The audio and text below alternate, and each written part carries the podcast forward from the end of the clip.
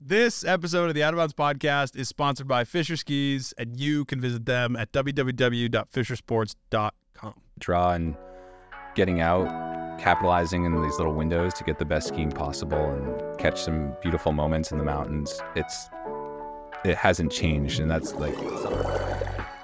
Hello, hello, hello. My name is Adam, and that was Andrew Drummond. Um, as many of you know, Andrew Drummond is a recurring guest on the show, and he's one of my favorite people to talk to of all time. Uh, he owns a ski shop in the White Mountains called White Mountain Ski Company, um, and they do all kinds of things like, for example, sell skis, sell bikes, sell running gear, and they also do events. One of which is coming up next Friday at Last Skier Standing at Black Mountain of Maine, and it is going to be the ultimate version of a Sufferfest. So I'm very excited to bring you this one. We also touch on quite a few different things, including the growth of the backcountry skiing segment in New England and the name change. Uh, the name change that everybody wanted to hear about. We kind of get into it a little bit and talk about what happened and why Ski the Whites is now White Mountain Ski Co. and what's in a name and all that good stuff. So I really, really appreciate Andrew for coming on and talking about that. I really appreciate him as a guest and as an event coordinator and as a member of this community. The dude does so much for everybody. And I, like I said in the episode, I have no idea how he has the energy to keep doing what he does on a daily basis and still have the passion for the sport that he does because it is pretty unrivaled. Like the guy gets after it. Um, and if you know ski shop owners at all, it makes it very difficult to get out when you are a ski shop owner. Um, and never mind doing events, never mind doing some media stuff, never mind uh, like all of the things that Andrew does. So, very excited to share this one with you all. Um, before we get into today's episode, we have a couple of sponsors for today. One of which is Aspen Snowmass. Aspen Snowmass has the best and most skiing in all of Colorado. There is a ton of open acreage that you can ski without feeling like you're being bombarded by crowds. The terrain is incredible, the snow is incredible, and Aspen offers an experience that you will never be able to get anywhere else. So go ski Aspen Snowmass, go to gosnowmass.com. Get yourself out there right now. There's plenty of last minute options to fly right into the Aspen airport. So go do that. Go do that like immediately, like as soon as you possibly can. Next, we have our friends at Sweet Protection. Sweet Protection makes the safest, safest safety equipment, whether it is a helmet, a pair of goggles, or any other type of protection gear. Sweet Protection has you covered, so you can go to sweetprotection.com to get yourself a new lid, a new pair of goggles. I got to tell you, the goggles were the thing that I wasn't like I was like, oh, okay, goggles, cool, whatever. No, they're like, they're awesome. They're really, really good. The lens quality is incredible. The color options are great. And most of all, the range of vision is pretty unmatched. So check out, in particular, the Connor goggle, but you can check out any of the Sweet Protection goggles and know that you're getting a super high quality product. And obviously, if you need a new lid, there is no other place to go other than Sweet Protection. So be sure to check them out as soon as you can at sweetprotection.com. And without too much further ado, like I said, too much further ado, we are ready to jump into this episode. I'd like to thank everybody for sticking along with this pod. Um, we are kind of entering a new chapter here where we uh, where we're taking some, we're making some changes, and we're we're making things hopefully a little bit better for the listening experience hopefully a little bit better for everybody's general podcast consuming experience in general. Um, like I, I, just said general twice for no reason. Like I'm like, oh yeah, it's gonna be better, and I said general twice in the same sentence. So anyway, without further ado, here's my friend and yours, Andrew Drummond. Andrew, for the fifteenth time, why don't you tell people uh, who you are, a little bit about yourself, and then we can take it on from there. Yeah, cool. Thanks, Adam. Uh, my name's Andrew Drummond. I am a backcountry skier up here in Jackson, New Hampshire. I have a ski shop. White Mountain Ski Co., formerly Ski the Whites. I'm sure we'll talk about that. We uh, we do a lot of backcountry rental services, events, retail, and then I roast coffee in the summertime. We we do a lot of bike stuff, trail running, hiking. Uh, and that's yeah, that's it. It's kind of the bit. Um, so a lot of those things I want to talk to you about. One of which is coffee, and I think maybe we'll leave that for last because that's more of a. I have a lot of personal questions about the coffee side of things than uh, than anything else. But what backcountry as a sport has grown substantially. It feels like over the last I don't know decade, like since I've known you, it feels like it has just blown up. And I feel like in New England in particular, you have a lot to do with that, whether you want to admit it or not. So I'm curious to see what you think of the entire backcountry scene. Do you see growth in your businesses, you know, throughout that sector?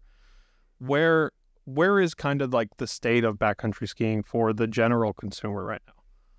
Mm, it, it's certainly changed and and grows every year, and rightfully so. I think the sport itself, there's a reason why people gravitate towards it. Why I got into it is that I think it's, I always say this, it's the best way to travel in the mountains. And you're in control. You get to get up as early as you want or stay out as late as you want.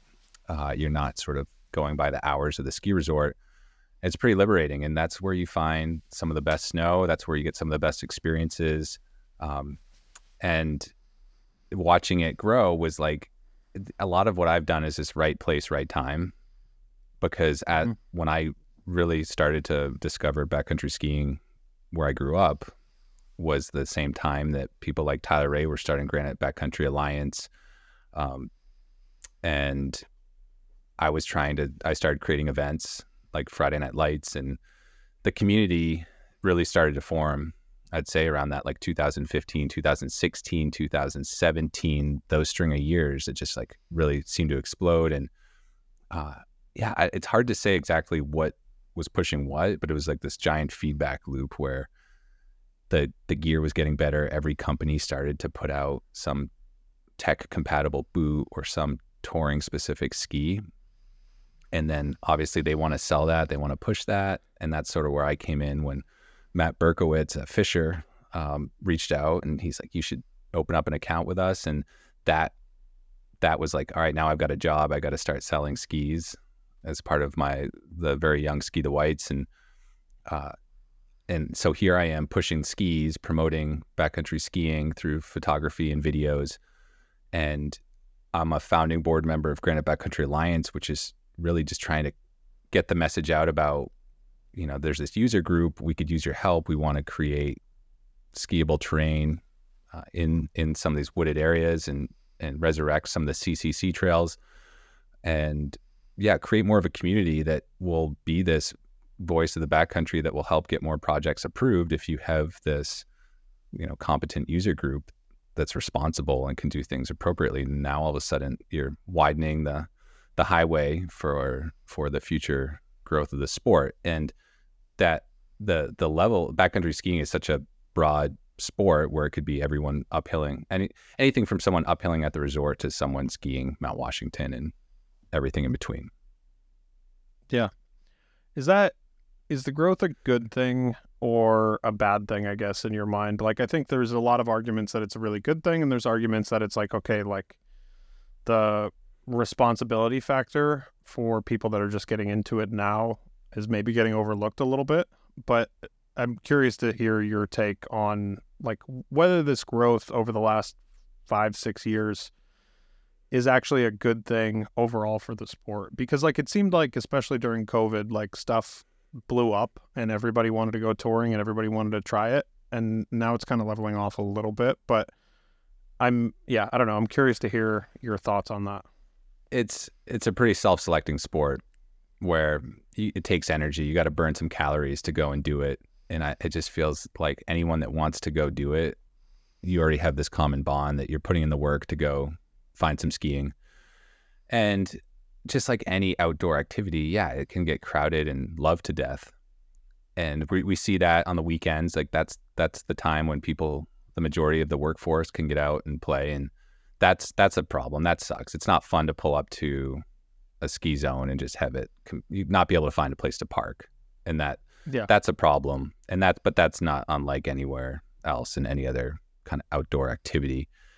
You get a little powder hungry too when conditions, you know, we just we went a full month without good conditions here in the east and and that can create some tension too when people just want to get out and ski and maybe their decision making isn't as great at that point as soon as we do get some snow and that could just be in their um, the way they act and conduct themselves to or just decision making in the backcountry.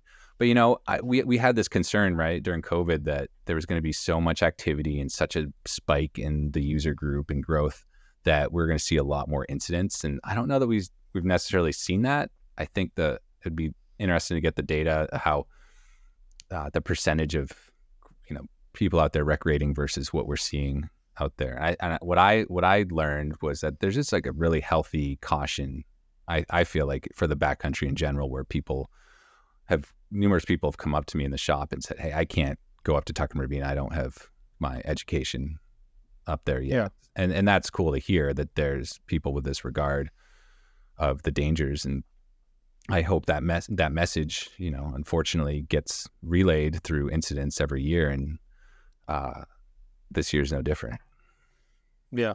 Yeah, and I think like you said there is there's a certain level of like natural selection that I think occurs in this sport where like you have to do a hard thing to even get to the thing that is dangerous, you know what I mean? Like you have to like actually push yourself to be able to go and skin for 2 hours in order to be able to ski some of these accessible lines. Like it's not as easy as like just dropping your like airdropping yourself to the top of the mountain and then getting stuck in an in an avalanche. Like it's not like that. Like, but there is a certain level of concern that I think people have to take, and I actually think like the internet has been a really good thing for once.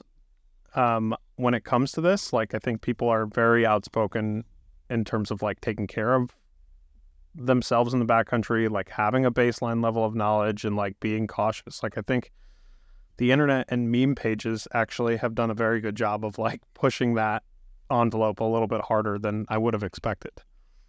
Yeah, I don't I don't want to end up on a meme page or in an avy report, incident report, and uh, it's hard though. I think the one thing one thing I've learned is like perspective means everything, and you don't. That comes with time and experiences, and it's it's hard. It's hard to figure this thing out and uh, how to how to what gear to get, where to go, who to go with, when to go. There's it's tricky, and I made a, I've made a lot of mistakes in my in my what feels like a pretty short experience, short time backcountry skiing. I I started really in, t- in 2011, but not really feel like full time until I moved back here in 2000, the winter of 2014, 15 even, and uh, yeah, it's definitely changed. I, I going back to the brands again, and they're just feeding off the interest, and you know they're trying to capitalize on this category too. But you know, if if Hmm. you're an alpine skier, which that market's still pretty big, and and you ski on, say Lange or something, and all of a sudden Lange comes out and they're they're pushing something, they're pushing touring Yeah. gear into your um, inbox or through media that now it's that is that level of curiosity. But then there's like people just want their friends to come out with them. It's a sport that's social, but also should be like responsible in terms of going out with a, a partner in case something does go wrong. Uh, so you're seeing a lot of this virality where, you know, people want people have this great experience and then bring their friends into the fold. So it's it's no surprise that it's growing. I still don't think it's as big as people um, think it is. I think it has a pretty good mind share versus maybe the actual participant participation level. I know that think about some of these skimo events that are happening, which is super niche, but it just feels like they get capped at 30 people racing. It just doesn't, Yeah. you know, and that's that's something that's been ever since say 2016 since I started paying attention to it, but it's like one of those things that hasn't like exploded to the point that people thought it had this big trajectory, but it really feels that some of it's plateaued. Yeah. Yeah, ski like skimo, like actual skimo is a little different, I feel like. Like I feel like most people aren't as into the racing aspect of it. Like it's funny on road bikes. Like anybody will go and put on spandex and go ride their bike around town for 20 miles for no reason at all, right? Like that's like a normal thing. People do it every single day. I haven't yet seen somebody that is not that interested in the skimo sector go and just put on a speed suit and start running with their skis. I know, I know. It's super dorky. I just I It's I it's very dorky. I look Like, at myself- objectively. I look at myself when I'm in my kit and I just it never sits right. But I will say you you build you build the pool up, you know, big enough that there still should be a certain percentage that's that it it's appealing to and uh yeah, I don't know. I'm I don't know why I'd use that as my litmus test on the the state of backcountry, but of backcountry in general. I would say going back to like the Boston Ski Expo, I was there, I remember in 2017, and it was one out of every hundred people would even stop to have a conversation about backcountry skiing. And that certainly changed the in 2019 when I went. And, y- you know, you would be a good resource to know like what you see now at um, Snowbound. What is it called? Yeah. Yeah, snowbound. yeah these these snow expos in the epi- like the core user group is boston for backcountry skiing and that's a tr- that's that's a reflection of the interest a way to gauge how hot backcountry skiing is in relation to alpine skiing Yeah, and I I won't sit here and tell you that it's as hot as alpine skiing in any way. Like there's no way I can do it. I think more people buy setups with the maybe in their head that they may one day want to go skin up in the morning or they may decide to go for a tour or go with their buddies. I think that's especially like at the shop, that's the majority of what we sell are maybe setups. They're not like I'm going touring setups. They're like I'm going to buy a pin boot that I can ski every day on the chairlift. I'm going to buy a shift maybe or a pair of day makers and that's going to be my backcountry experience and I think that's how most people are getting into it now. And I don't know I don't know how many of the, I'd be curious to like do a poll, like send out an email and be like how many of you have actually used your touring gear this year? And see what the responses on something like that would be because I think the number is still fairly small. Like when I go to Mount Snow or even Berkshire East, and it's a little better actually at Berkshire East than it is at Mount Snow, and just tour the resort, and there's never that many people there. Like I was, I've actually been shocked at Berkshire East to see as many as I have, but like I'm, you know, I see three or four people out when I'm touring at any given time, maybe, you know, like it's much less the people that have the gear use it a lot less than I think maybe the industry thinks. And I think the industry is starting to like take a turn. Like those bigger brands are starting to go, okay, like maybe this isn't a category that we're going to sell very many SKUs in. Like I've heard the reps talking about it all year. We're like, okay, backcountry and touring is is dying. You know, like it's dying off right now. It's leveling off. But I think it's because like these are these big brands that make kind of a generic product and are just like, okay, let's dip our toe in the water and see what happens and see if it's this big moneymaker that everybody's talking about, and then are disappointed that it's, you know, it's not just some gold mine at the end of the rainbow. I, I agree. I think also what you're seeing is uphilling at the resort gives it exposure. People get curious about it and they, they want to try it. They want to see what what the gear's all about. What is this activity all about? This looks interesting. And that can spark something. And those people might never leave the resort. They might be totally content just getting fitness laps in. And then you got people that are going to gravitate towards the mountains and and spending their time, you know, in the true backcountry and that's like another demographic. Um, Yeah. But to say, yeah, the growth and the reaction of it from brands, it's, well, yeah, it, it makes sense with these brands that put out million different SKUs and and are just flooding the market, importing, you know, the U.S. importing a ton of touring gear from from Europe, trying to figure it all out. I mean, I we're all figuring it out all the ski Yeah. shops are trying to trying to be like is this normal is this going to level out what should what does the customer want what do we want to sell what do we like and we're just on the fly sorting it out ourselves too it's it's pretty confusing at times you know right now we're putting in all our orders for next year and you know, we're pretty good on skis. We don't need a ton of skis, but I'm also Yeah. not, you know, I know in the long haul we'll continue to sell stuff, but things on our end have stayed pretty level. And that's one part, just our capacity to move skis, rent skis, uh, Yeah. market, which is fine. Like that's, I don't feel like we need to explode, but I think as an industry need to be flexible that we're going to have some of these slower years, some big years. There's going to be brands that are going to, yeah, like you said, duck out and maybe reduce their footprint in this category. And I don't know. I think that's where it's going to go for the next several years. Is it's just going to, you know, there's always going to be the brands that want to innovate, and some brands will just sit and work with like renaming their popular skis a, a touring version and and and stay with their keep their loyal customers and, and go that direction. Yeah. Yeah, I and there hasn't been a lot of super impressive touring product to come from a lot of these bigger brands and I think if anything it's been less than exciting for for some of them, but I'm I'm curious to see how the next couple years go. I'm curious to see how things like I don't know, the shift being fixed 4 years too late, you know, fixed in air quotes, 4 years too late.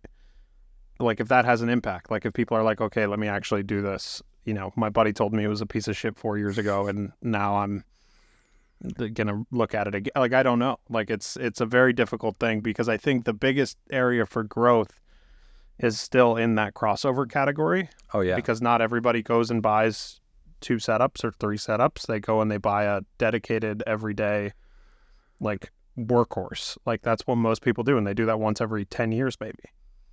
yeah. I, and I- I think that people that know they like they, that they're going to want to get into the sport, that they're going to like it, go all in.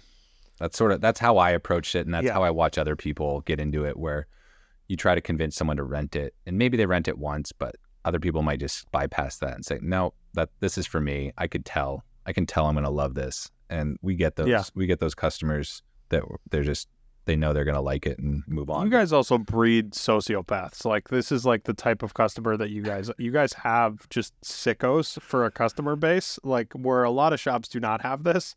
And you've built this. You did this. This is on you like a hundred percent like for creating that space for these people to go.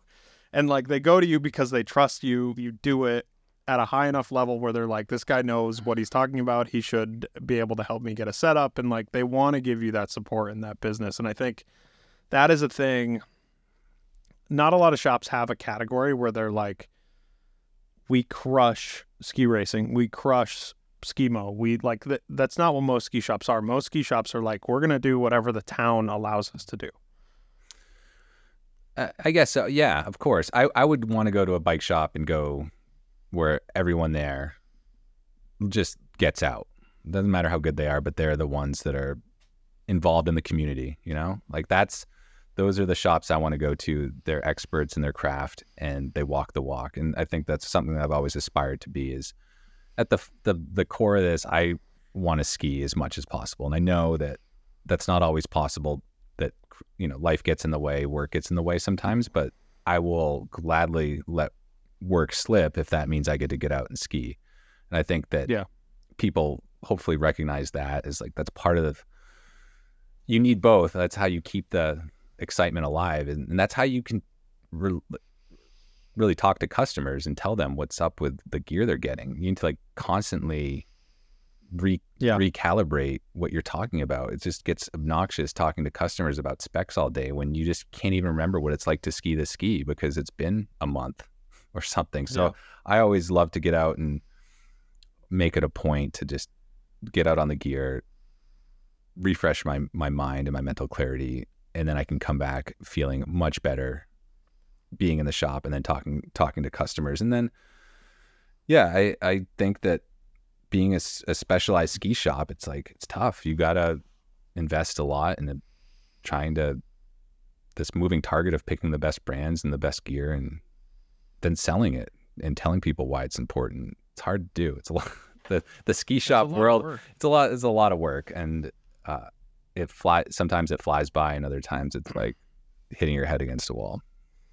I'm shocked that, and I've told you this before. I think like you ski more than any other ski shop owner that I know. Like I, I don't think like people don't ski shop owners and ski shop guys in general.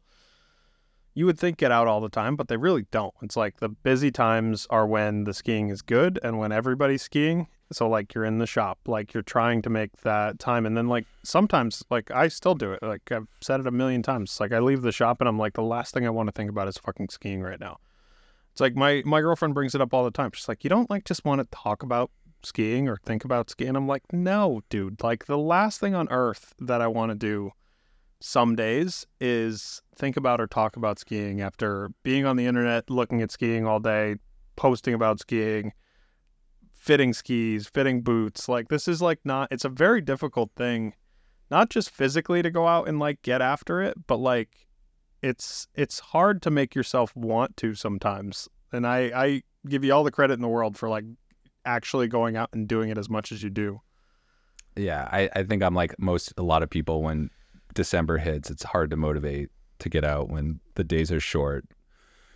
Yeah. The weather might not be in your favor and it's just so much easier to maybe grab a beer and hang out and be warm and cozy. But um, no, there's that again, the draw and getting out, capitalizing in these little windows to get the best skiing possible and catch some beautiful moments in the mountains. It's it hasn't changed and that's like something that I, I was afraid might change over time is that my you know my passion and desire to get out and be super active in in this category would would slow down but i just i can't get enough of it. I mean i living living living where we live i mean we're so fortunate where that's a yeah. it's the accessibility is so so massive and the amount of sports and activities we can do. And we yeah we have our fair share of just crap days. But man i would yeah. i would rather spend my crap days here than i don't know somewhere else chasing either chasing like business stuff or uh, living somewhere else. I I just came back from kicking horse from a trip with Hillary and it was so much fun and I love getting perspective on on the area that I grew up in and, and experiencing new new places and trying to learn more, push my comfort zone in some of this this other terrain. But I always come back here completely excited and I'm like I'm checking social media and seeing that the I, I flew out last know, a couple weeks ago and we got snow again and then I'm seeing everyone skiing up high having fun and man I was it made it made me happy and it also made me bummed to miss to be missing out and it just feels so mm-hmm. relevant to my life and where I want to be and uh, I, and don't get me wrong the powder and everything up in British Columbia Rogers Pass and Banff and Lake Louise area, it's no joke and incredible and, and just exactly probably where I want to be and spend a lot of my vacation time.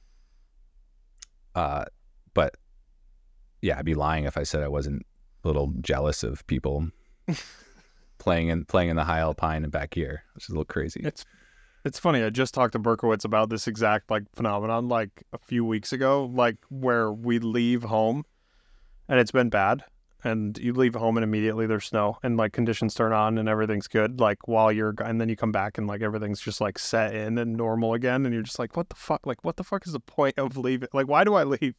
Like do i leave so everybody else gets it? Sacrifice. Yeah i guess so. It's uh we're doing uh doing the lord's work. Um let me ask you about the worst idea for an event ever um while also being the best idea for an event ever in Last Skier Standing. Uh, that is next week, um, which I am kind of cringing at. Um, what what is this event for people who are unfamiliar? What is different in this year's format? What are people? What can people expect out of this uh, this absolute gong show of an event? Um, very, it's like it's my favorite event of the year, by the way. But it's also like I, I don't know how to explain it to people in a good way, so I'm curious to hear how you explain it to people.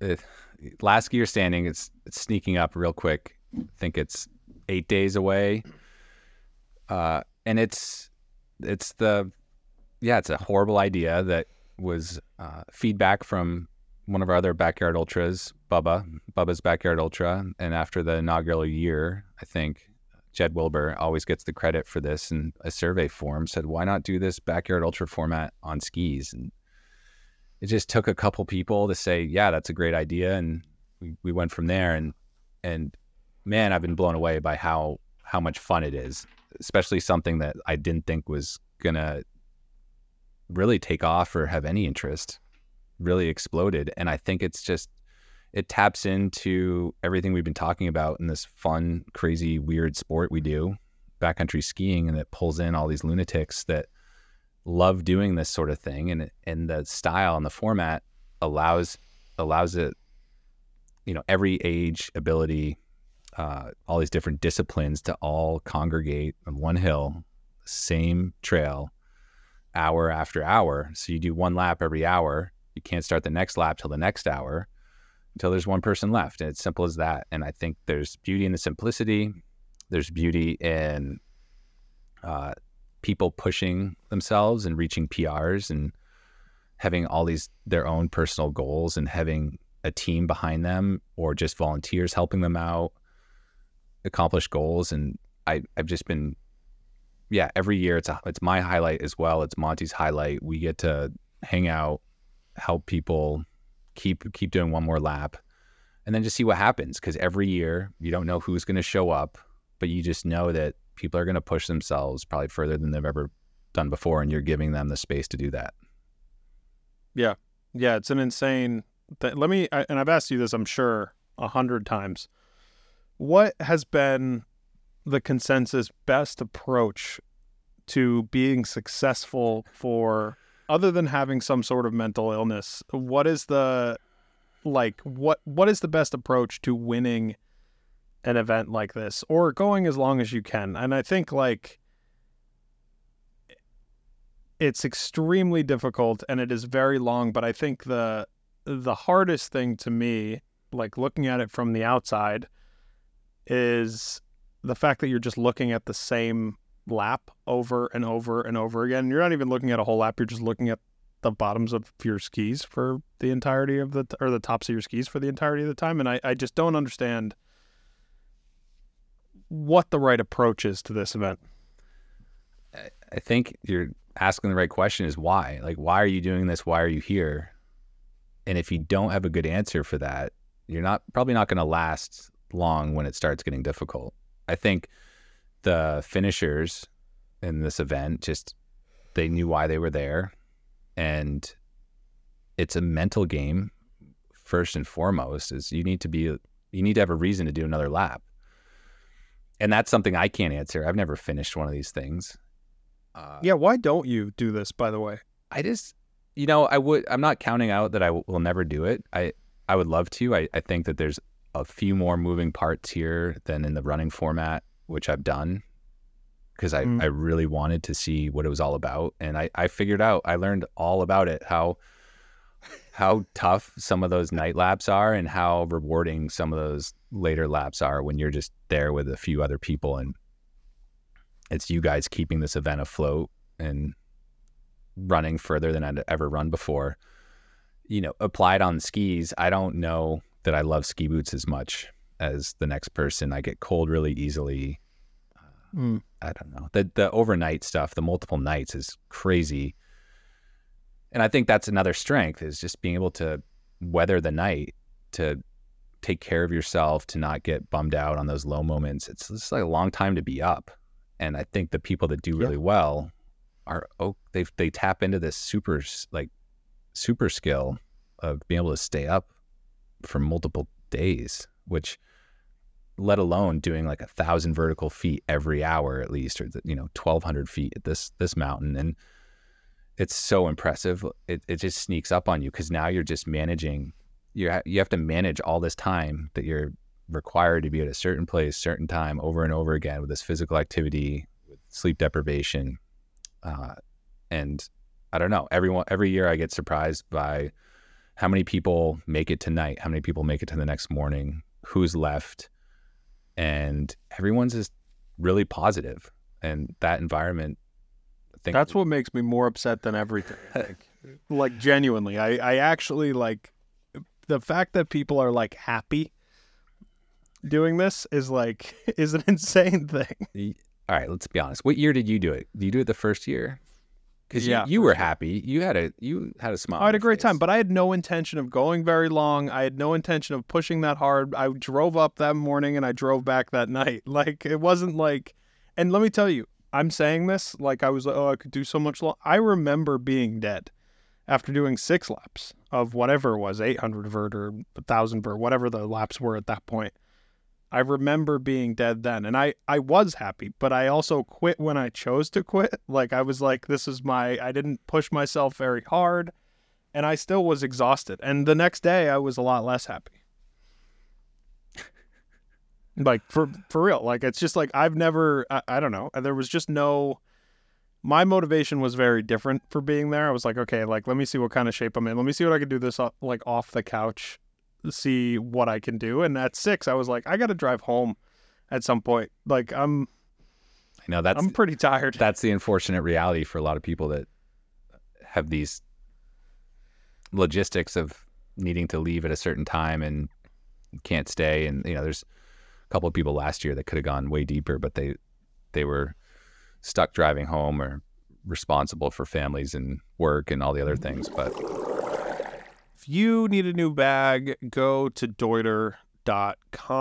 If you are shopping for a new pack for the backcountry, for riding your bicycle, for a big overnight trip that you have, there is no better place to go than Deuter. And these guys have like the nicest, the nicest bags in the entire world, including the Freerider 34, which is what I use more often than not. It is my like daily go-to pack. It is probably the pack that I will use um, during an event like Last Skier Standing if I opt to use a pack at all. Um, it is it's just got everything that you need at like literally in arm's reach. So uh, very easy ski carry system, very easy goggle storage, very easy access to the bottom of your pack, which is one of the most frustrating things in the entire world when you don't have access to the bottom of your pack like you're stuffing all this stuff in there and you can't access half of the stuff without taking everything out. That's not an issue with Deuter Packs. So go to D E U T E R dot com right now and get yourself a new bag. And if you have any questions as far as what bag you should be buying, hit me up. as this event evolves and people get more experience and really see what it's all about and we adjust and adapt you know we start we're starting this event on a friday that makes it a little more a little easier for people's logistics to go hopefully a little deeper. But um what we can offer for support and advice and help people but i don't know. I think it's it's a little bit of this it's a cool little community where you know if you're in it you're sort of in this class of whatever for the Last Skier Standing so class of 2024 and these really good friendships are going to be made between the crew the participants the volunteers everyone involved the mountain and you just leave you leave that event and you can't help but feel good about what went down because you got to you got to be part of it For sure. Yeah, and I think for the people that actually like unlike me actually push themselves to this level where they're like, okay, I really pushed myself, they also leave with a little extra satisfaction that like they actually went as hard as they could. And I think this is one of those events that people genuinely go as hard as they can. And because it's not like a speed format, I think it invites that like psychopath kind of energy where people are like, I'm just gonna go until I like can't move my feet anymore. Like, and I think that there is something really cool about that aspect of it. And I think that that's what makes it so accessible and so fun for people that are involved.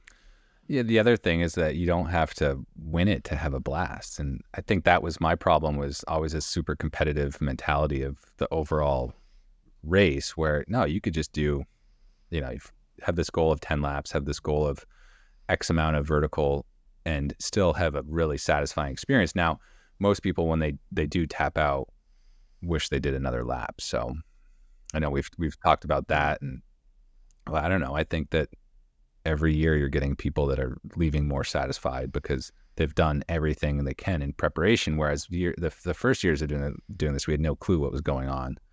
And now people are training, they're working with their like nutrition, they're working with their crew. It's just, it's evolving.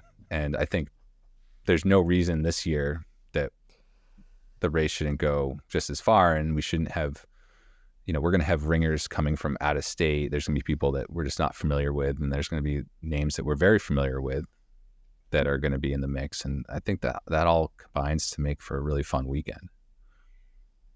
Yeah, no, I agree. I think it's like I said, it's my favorite event of the year. Every year, it's uh, it's gonna be a blast. So as as usual, I need a prediction. Um, what? How long does this thing go? How many laps does this? Is the course harder than it was? Like, what what is the difficulty level of this course? I guess before we before we get into the actual predictions, like, are we saying this is harder than Black One? Uh, from is it harder than? It's different. You know, I I would say it's it's more vertical, but less punchy of a course and better you know more snowmaking, better maintained. But the problem is, you know, you look at the forecast and you get these really warm daytime temps followed by really cold nighttime temps. Like I'm looking at Rumford, Maine, and I'm seeing highs of in the high 30s and lows in the single digits, and that's just a recipe for just slick and in like really frustrating conditions. You know, luckily Black Mountain, Maine will hopefully roll out the groomer as soon as it gets dark and things ice up, but it's still not going to fix everything and those conditions, that's yeah. that temperature swing just makes for really challenging skinning conditions. And the ski hill, though, the the trail that it goes down the Allagash, it's it's great. You know, it's pretty flowy. I think. Mm. Uh, you know, you got to be careful of some like the fall away and stuff. But I think the general consensus was that people really enjoyed the mountain. They enjoyed the hill. They found that it it was pretty felt shorter than it was, you know, and uh, you know, mm. But it's, it's you know every year's the the weather is a huge variable. It's its own main character, whether it's wind or cold or snow, and we've had to deal with something every year. This it's a little far out to tell, but right now it's it's not looking like anything crazy, anything that we haven't seen before. Okay, good. I uh, yeah, I remember like the last year at Black, New Hampshire with Brody. Like I remember doing a lap with him on day three or whatever with you as well, and it was like that course was fucking heinous. Oh, that like by that point, like it was terrifying. over and pretty. And then oh yeah, the mogul field with the boo pack. I mean, it was it was horrifying. Very, like I was like having a hard time fresh. Like I was genuinely having a hard time fresh where I'm like, where do I put my feet? And, and then I'm looking up at Brody, who's whatever, 50 hours in at that point and he's just like in the zone. Like he just knows where his feet go. He just knows where to put them down, and he just keeps going.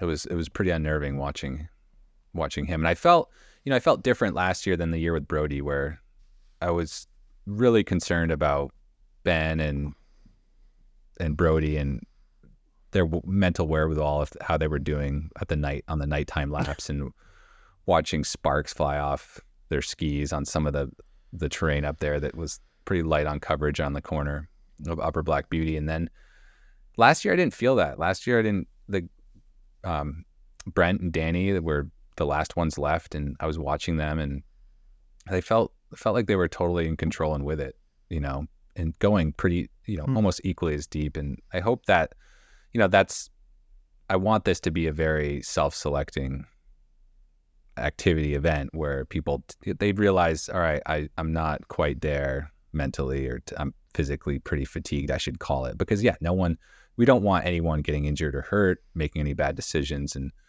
that's like that's such a hard thing as a race director to want to push people to the max but also like preserve you know the safety in the event in general yeah no for sure and i think like ben was saying that year it was like it when it was him and Brody, he was saying it wasn't even the uphill that was the problem for him. It was like it was the downhill. He was like being like conscious and aware on the downhill was the reason I stopped more than anything else, which is a hilarious thing to say, by the way, after being in it for 64 hours. Yeah, well, it was it was yeah, legs just getting tired for the downhill, you know.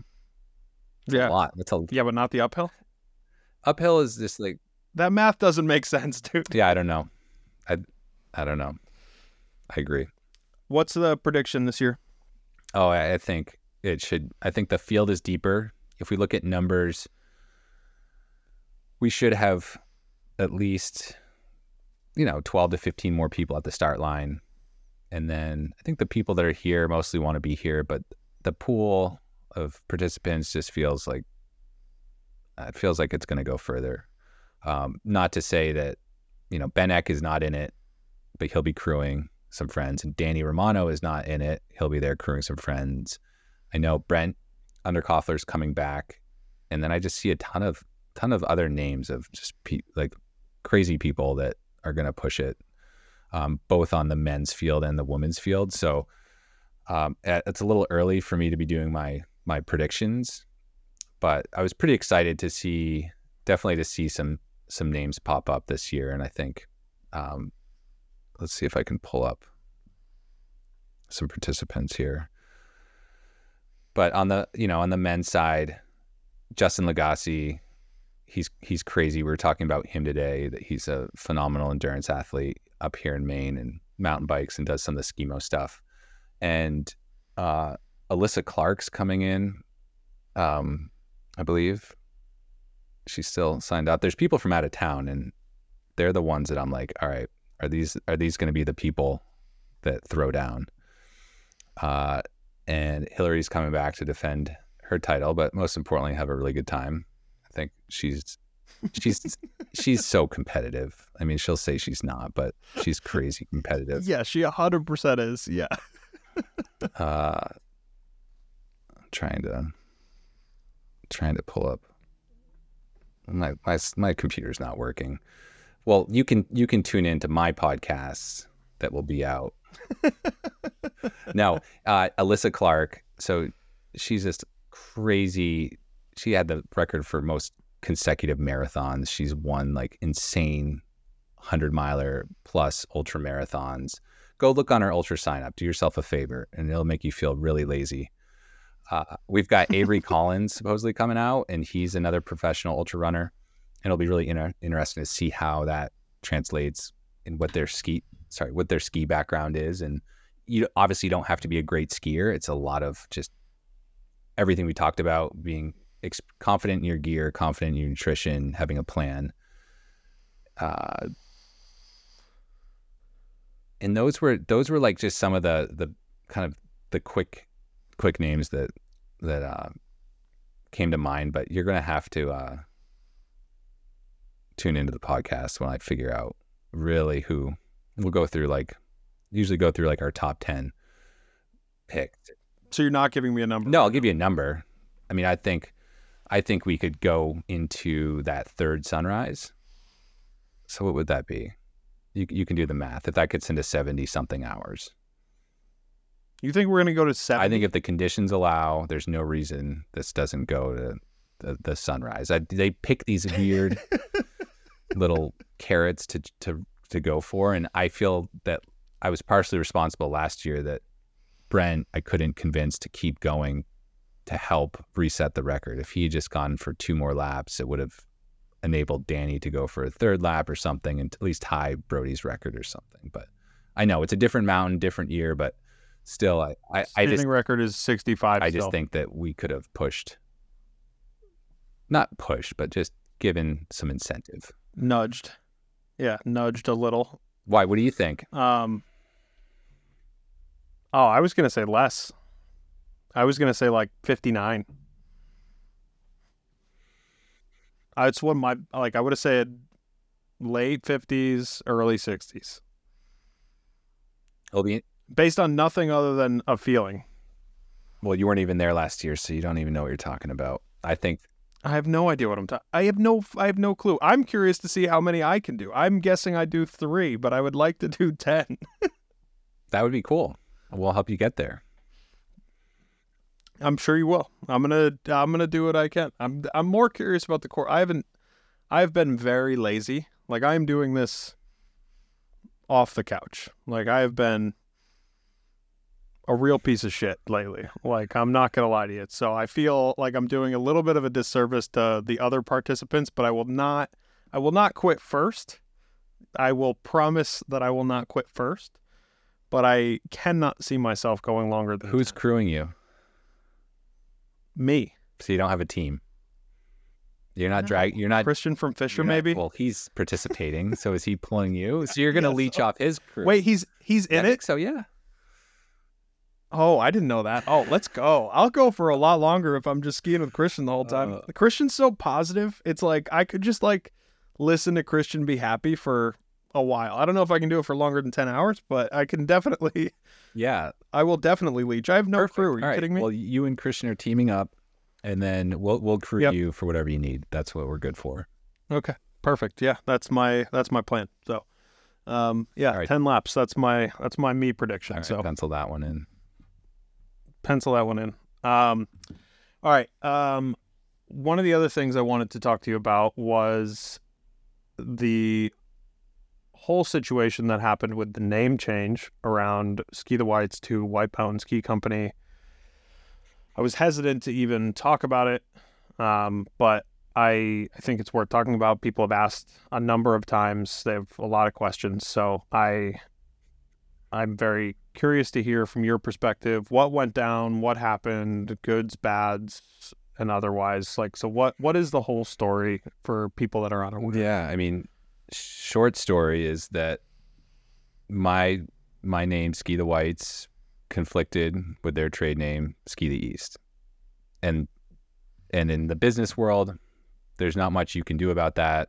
If they can cite some instances of confusion, then they can take legal action and and change your name if you're in you know similar demographic, similar geographic region, and uh, that's sort of the the nature of the the story. And and if we go back to the origin of ski the whites and how i got into this and it was um originally in 2015 i started a blog and when i opened up my account with Fischer i needed a name. And so that 2015 when i started a blog i thought oh ski the whites because there's a hike the whites. This will i don't know drive traffic on skiing in the white mountains. And just lazy, kind of lazy, but registering Ski the Whites as my business trade name in 2016. Um, you know, with my lawyer and the feedback and everything, no one was like, "Oh, you're just you're ripping off Ski the East," or it's going to be confusing with Ski the East and whatever. It just kind of started there, and of course, being smaller, like there wasn't going to be much conflict because I was a, just starting. But you know, the next year in 2017, I moved into Black Mountain. I went to the Boston Ski Expo. I was starting to get published in media. 2018, another year of um, Friday Night Lights, got into running, more exposure. 2019, um, yeah, going into my third season at Black Mountain. And at that point, you know, I was still, I was doing retail, but mostly rentals and the events. But, and then being very present on social media with Instagram, with YouTube. And at that point, the owners of Ski the East reached out and said, Hey, we love what you're doing, but you just got to change your name.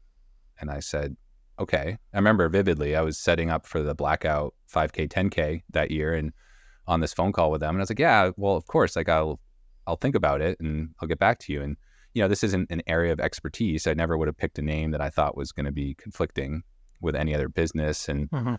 and I talked to my lawyer and some other friends, and they're like, "Yeah, you, you know, do what you think makes sense, but like, I want to ask for like expert legal advice to make sure I'm making the right decision." And so I'm like, "Yeah, I don't see it the way you guys see it." You know, they provided some one instance of confusion that was like really seemed like nothing to me, where someone had screamed. So yeah, was it at the was it the one from the Boston Ski Expo? Someone coming up to them at the No, no, no. It was someone screenshotted. Someone took a screenshot of um, Ski the Whites Instagram or something and DM'd. I think their social person asking like where this was taken, and I don't know. I, I mean, I there's gonna be I'm gonna have to say like alleged all this stuff because whatever it's the legal world. But anyway, so as soon as my tone changed and I said, yeah, I'm not not really interested in changing my name they got pretty upset and they said you copied us our font's the same this and that and i was like well it's everything's super generic we're in the same sphere if you really zoom out yeah we're the same company we're a ski we're in the ski industry involved in media involved in events involved in sticker selling like you know t-shirts it's like it's Yeah. pretty when you zoom way out you can say anything's the same but also being geographic close and i mean they have a point like the bigger anyone grows the more in your face it's going to be. And I think that that's what happened with me as I grew. It was just becoming more apparent that there's potential for in, potential for instances of confusion. Um, and there were there were some dumb stuff, but it was again really things that I didn't think was that significant. But you know that's their call, and that's what they they they were willing to die on the name and and I I just thought that the you know there were there were ways we could have coexisted. They could have licensed the name. They could have um, had some kind of guidelines as to how to coexist. Like I couldn't open up a shop. I can't sell T-shirts. There's this stuff that we could have done, but it just wasn't.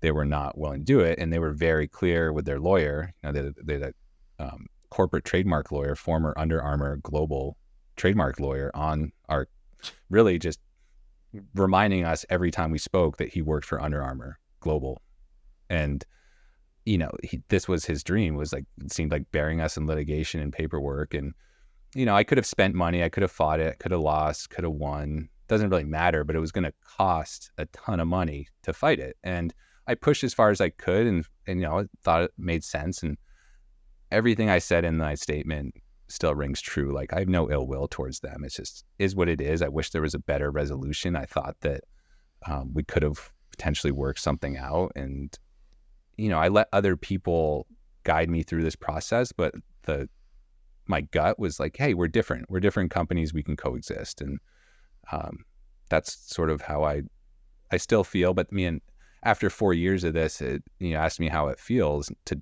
with the name change, and it's like it's kind of like yeah, you know, it's it's a bummer. I wish you know Ski the Whites was great, and it was another generic name that I you know gained a lot of meaning throughout my the time I built the business and all the people I met along the way. But uh, you know, it doesn't doesn't matter. And this is what um, Chris and Jeff said. He's like, yeah, your name like doesn't matter what you do, you're going to be fine. And I feel the same way about them. Is like they're going to be fine too. Their our circles are far enough apart that they're going to continue to have a ton of success, and they're super successful now. And and same with me. Like I think that as long as we keep doing a good job at what we do, we're we're going to be fine. And yeah, I don't know. It's a it's just a bummer.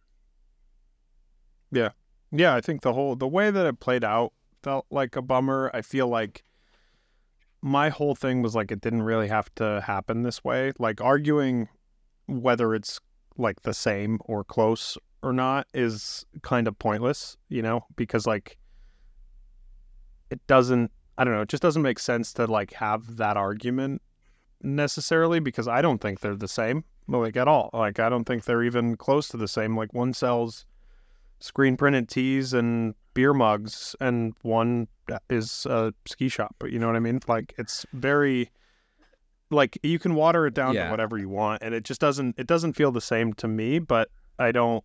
Like Someone else could look at it, like you said, from a very far away lens and go, okay, like yeah, they're they're very yeah. similar. No, but I don't think you should be able to own ski though. No. No, and it's not. It's that seems. It's absurd. not fair to them too to say that they just print T-shirts because they do events and they've done a ton of media and and stuff. And like, you know, I missed the whole ski the east thing on the East Coast. I moved out to California in 2005 and didn't move back until 2014. So I I was gone for this whole transition they had from meatheads and pretty not again not in my wheelhouse, not in my sphere. My friend like never been on the site and um, but I loved what like Ben Leone was doing with working for the weekends. And that was right. like for me that I don't know, I didn't really make that connection back then, but um, I think that was super cool that they were able to like get that series out there because that was you know, it's it'd be hard to say that wasn't inspiring to to watch some people skiing in the White Mountains ripping around in zones. You're like, oh, where's that? Trying to, you know, anything in Tuckerman Ravine or in some of the other slides. And, and so they help facilitate some of that. So like, I don't want to say uh, that they're just like printing t-shirts, like super successful and such a cool, like for them, a, a, a, a slogan that's been around long before they ever trademarked it. But, um, you know, Ski the White Mountains was a trademark trade group in the 90s you know that's been around too and it's just like man it just it's a it's a bummer that there wasn't a way to coexist. Yeah. No, I agree. And I guess you're right. Like they they definitely done stuff and I'm not I don't know. I, I just I have I feel like a personal connection to this and to you and the team there where I'm like, okay, anything they do now, I'm like, okay, big red X. Like I don't want to deal with anything. Like I don't want anything to do. Like it feels sour to me.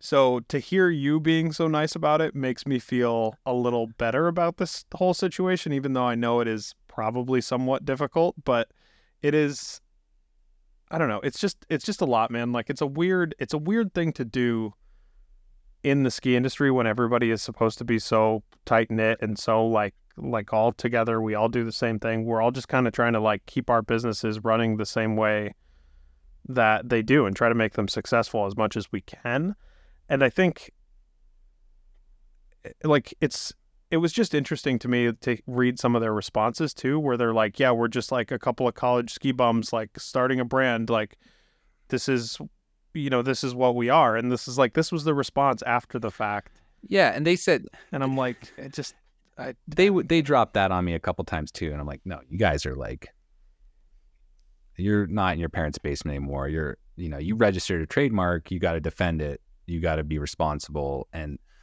my take right. on it was just like, hey, you guys knew about me a while ago, and if you you should have had some counsel to say like, hey, this name, regardless of what I do, is pretty similar in their mind to what they're doing, then like should have notified me long long time ago. I mean, I even heard, and I don't even know if this is this is what I heard from the owner of Drummond Ski Shop. I mean, think about the name change and like trying to pick a, a new name and like I'm kind of screwed. I live in Jackson, New Hampshire. There's Jackson Hole, and you know there's a million Jackson backcountry, Jackson touring. I mean, there's Jackson Ski touring down the road, but then there's like I can't even do Drummond Ski Shop if I wanted to because that exists, no relation uh, to to Jim Drummond, same name as my dad. If you want to throw another layer of confusion, in fact, uh, he owned um, Ride the East trademark, and to like throw to make really? things super confusing, he owned Ride the East and sold it to Ski the East.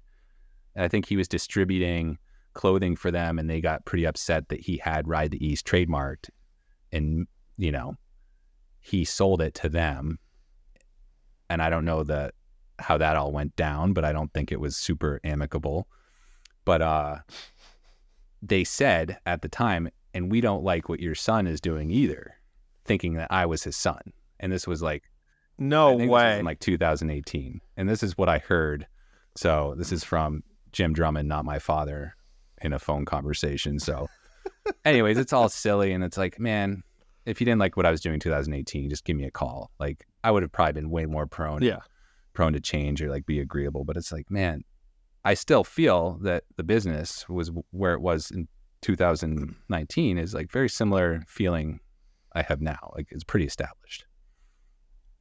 Yeah.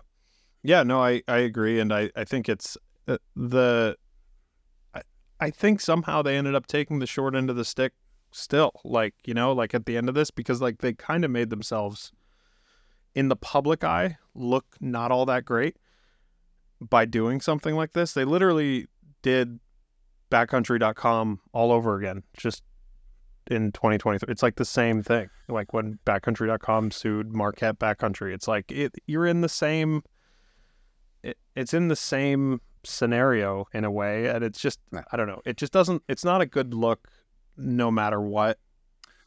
And i like i said i i actually have no ill will towards those guys either.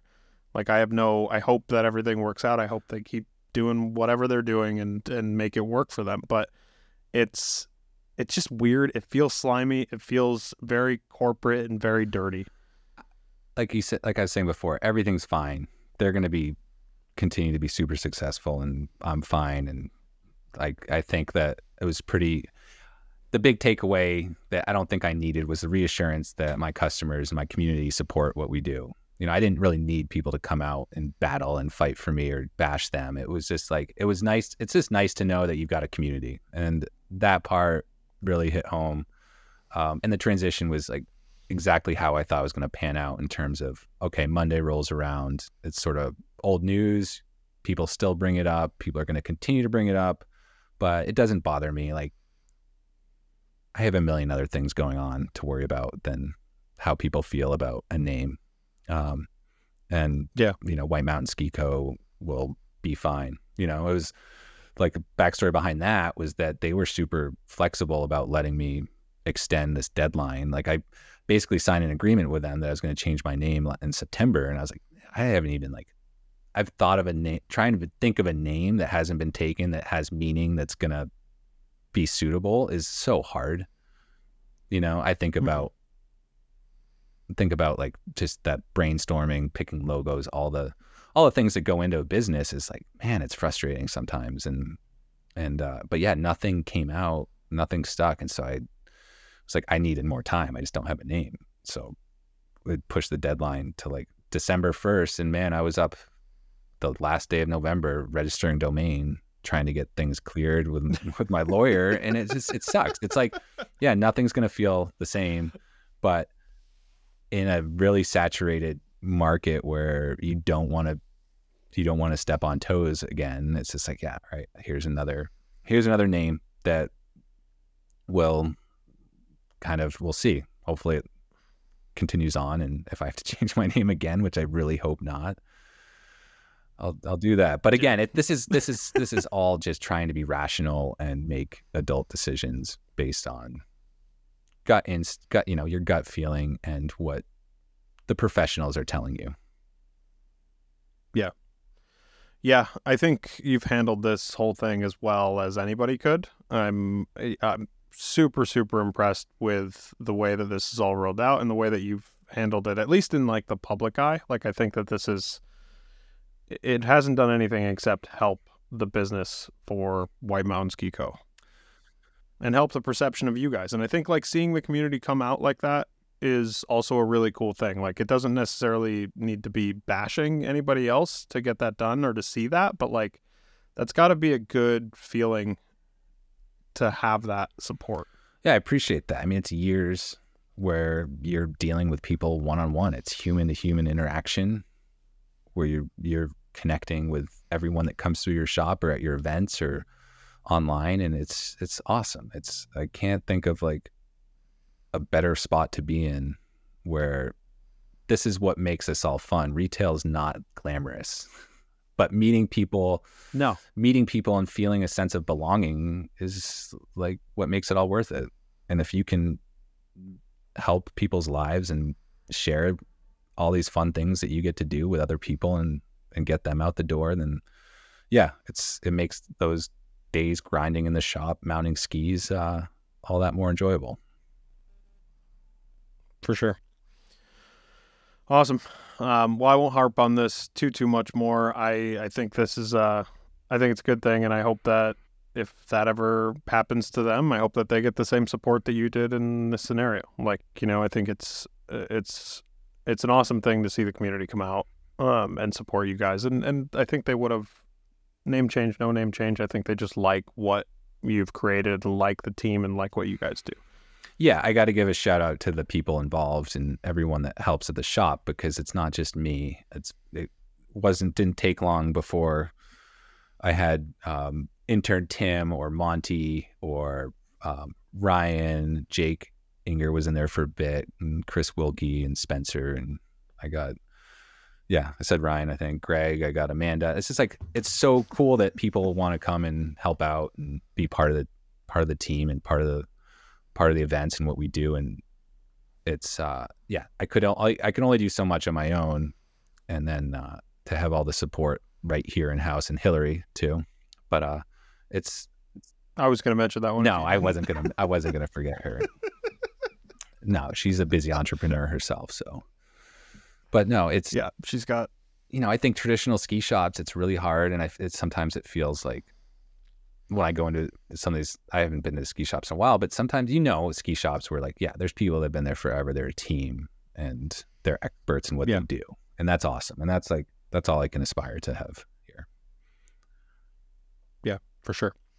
Um, all right. Well, where can people find the new website? Where can people find you on the internet? Where can people get all the information that they need to know? And where can people reach out and become part of this? Yeah, White Mountain Ski Co. I think you search that. That brings you brings you everywhere. We're trying try to get um, try to be a resource. So if you guys anyone coming to this area want want to get out and ski and know where to go, just give give us a call. It's crazy how dynamic and the the conditions are here and how out of touch you feel as soon as you leave the zip code. It's it's crazy, but it's true. Um, we have last skier standing coming up uh, this this next weekend. Uh, I want to just plug Granite Backcountry Alliance. If you want to get involved in the community up here, that's a awesome organization. They've got Mount Washington Backcountry Fest, and it's a bummer. It's the same same weekend that we have last skier standing, but turns out to be a great weekend to ski. We've had it for Hmm. every every week from yeah, I don't know. I don't know how five three years on this weekend or if it was four or five years, but anyway, Mount Washington Backcountry Ski Fest that's happening, and that's that's part of um, Mountain Guides. So it's an, a great opportunity to get in a clinic, get in a course, meet people, further your education, get some experience, hear um, some great speakers potentially, and and then uh, Wild Corn is the other event we're partnered with them on, and that's the end of the year one, and that's a blast. That's early April, April fifth or something this year. Another, and that's at King Pine. Another great opportunity to get out, get on some gear, hear some great music, meet meet some people. We've got a little skimo race. that's the crowd spectator favorite. Uh, and uh, yeah, that's it. I just hope to get out and get out and ski more. So that's all. I, that's all I got. Awesome. Thanks, dude. I appreciate it. Yeah, thanks for having me, Adam.